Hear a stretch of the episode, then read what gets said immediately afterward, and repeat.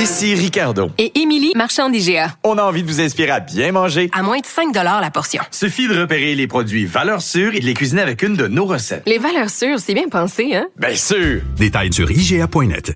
Avant qu'on se parle de cannabis avec notre prochaine invitée, je voulais juste souligner qu'aujourd'hui, c'est le premier anniversaire euh, de Cube Radio et je voulais euh, évidemment remercier l'équipe avec qui je travaille chaque jour, mais aussi vous remercier, vous, les auditeurs, parce que quand même, vous êtes là, vous êtes de plus en plus nombreux.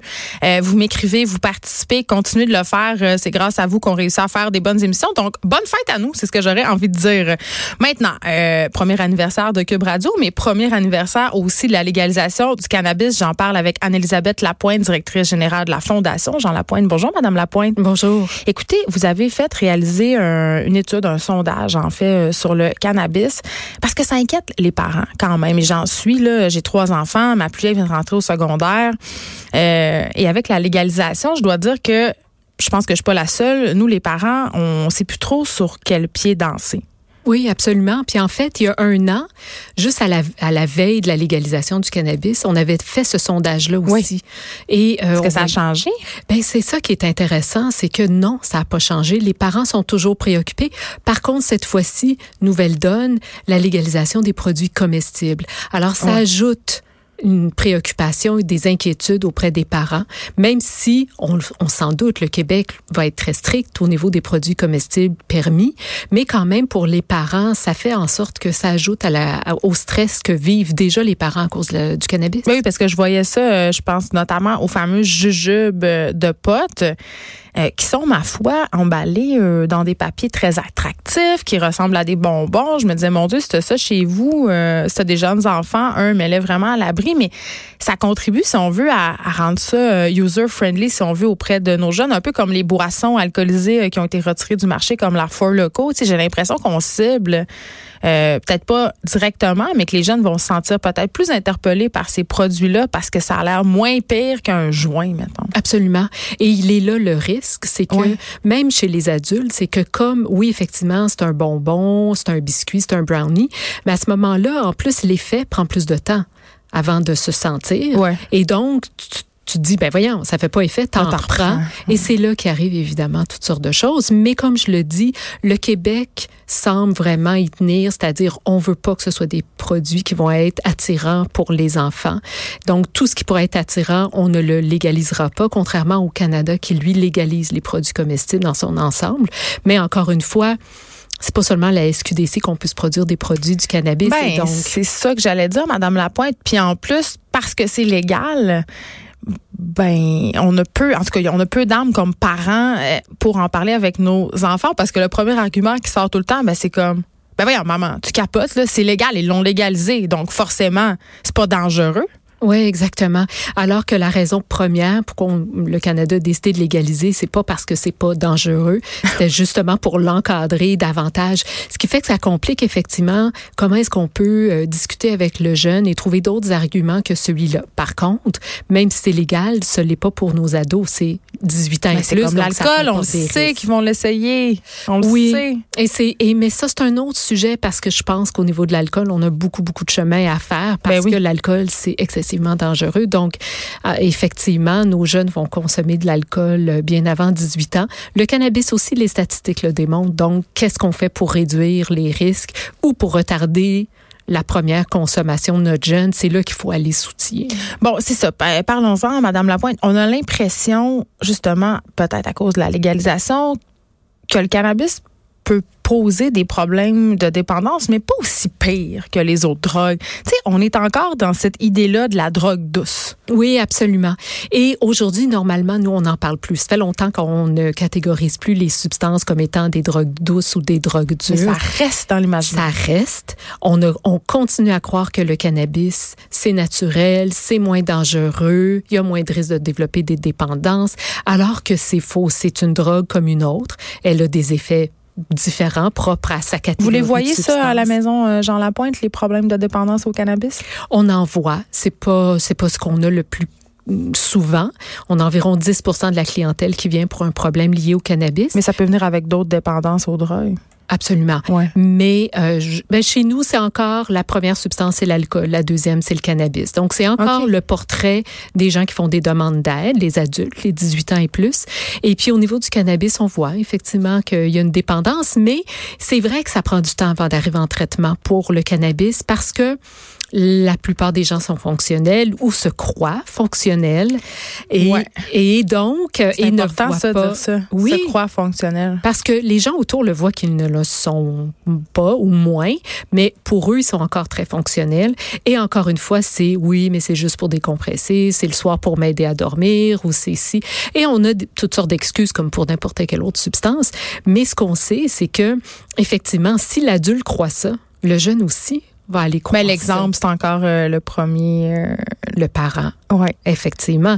Alors, c'est pour ça qu'il faut essayer d'outiller les parents puis de les instruire, les éduquer. En 2019, on en est où là, par rapport au cannabis? Ben c'est ça, on en est où? Parce qu'un truc que j'ai trouvé assez particulier dans le sondage que vous avez mené, c'est le genre de déni dans lequel plusieurs parents semblent vivre. oui, et on a fait d'ailleurs, quand on va visiter notre site soyonsclair.ca, Oui. on voit une capsule vidéo avec Jean-Marie Lapointe qui euh, pose des questions à, tout, à des parents et des enseignants. Mm. Et dans les réponses, on voit justement des parents qui sont convaincus que leur adolescent ne s'est jamais fait offrir du cannabis et qu'il n'en a jamais pris. 91% des parents croient improbable que leur jeune consomme ou ait consommé du cannabis. Alors que c'est 31% des adolescents qui ont Ich. déjà consommé. Ça veut dire que, effectivement, il y a vraiment une déconnexion, un paradoxe en ce que croit le parent et la réalité. Parlons-nous peut-être? Oui, effectivement. Et c'est, vers ça que nous, on veut aller. C'est, en plus, ce qu'on sait, c'est que les adolescents font confiance à leurs parents en matière de substances, d'alcool et des drogues, Ah, de façon générale. Oui. Alors, l'enfant ira pas nécessairement parler, le parent ose pas, mais euh, c'est vous l'adulte osez. Ouvrez le, le dialogue avec votre jeune, mais renseignez-vous avant, renseignez-vous sur les risques, la loi, puis aussi, c'est quoi ma position? Ben ça, c'est ou du- contre? ben, c'est dur.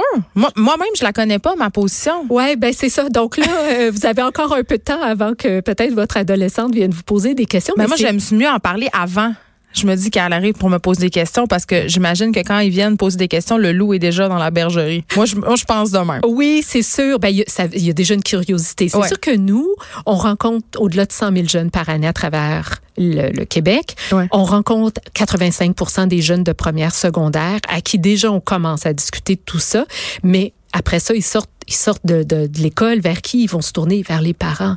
Donc, c'est ça, c'est de se questionner. OK, c'est quoi ma position? Si j'apprends que mon enfant consomme, je, je réagis comment? Est-ce que je, je pogne les nerfs ou au contraire, va falloir que je prenne une coupe de respiration puis que je sois capable d'en parler calmement? Ouais. C'est ça. C'est Mais chaque parent discours, est différent. Comment on devrait en parler? C'est quoi le discours? Parce que, en tout cas, pour avoir déjà consommé moi-même, c'est pas un secret pour personne. Là, j'ai pas l'impression que le discours euh, coercitif fonctionne le mieux. C'est pas celui qui fonctionne le mieux. là. la, peur, puis le, tu vas être en punition pour deux ans. c'est- Ça marche pas. Ouais. Donc, c'est sûr qu'il faut être conséquent aussi avec notre déjà notre modèle de parental, Ouais. mais en même temps, c'est sûr qu'il faut discuter, puis il faut essayer de comprendre d'abord pourquoi. Pourquoi mon jeune euh, a consommé? C'est quoi la- Est-ce que c'était la pression des pères? Est-ce que c'était la curiosité? Est-ce que c'est parce que tu veux être cool, tu penses que tout le monde le fait?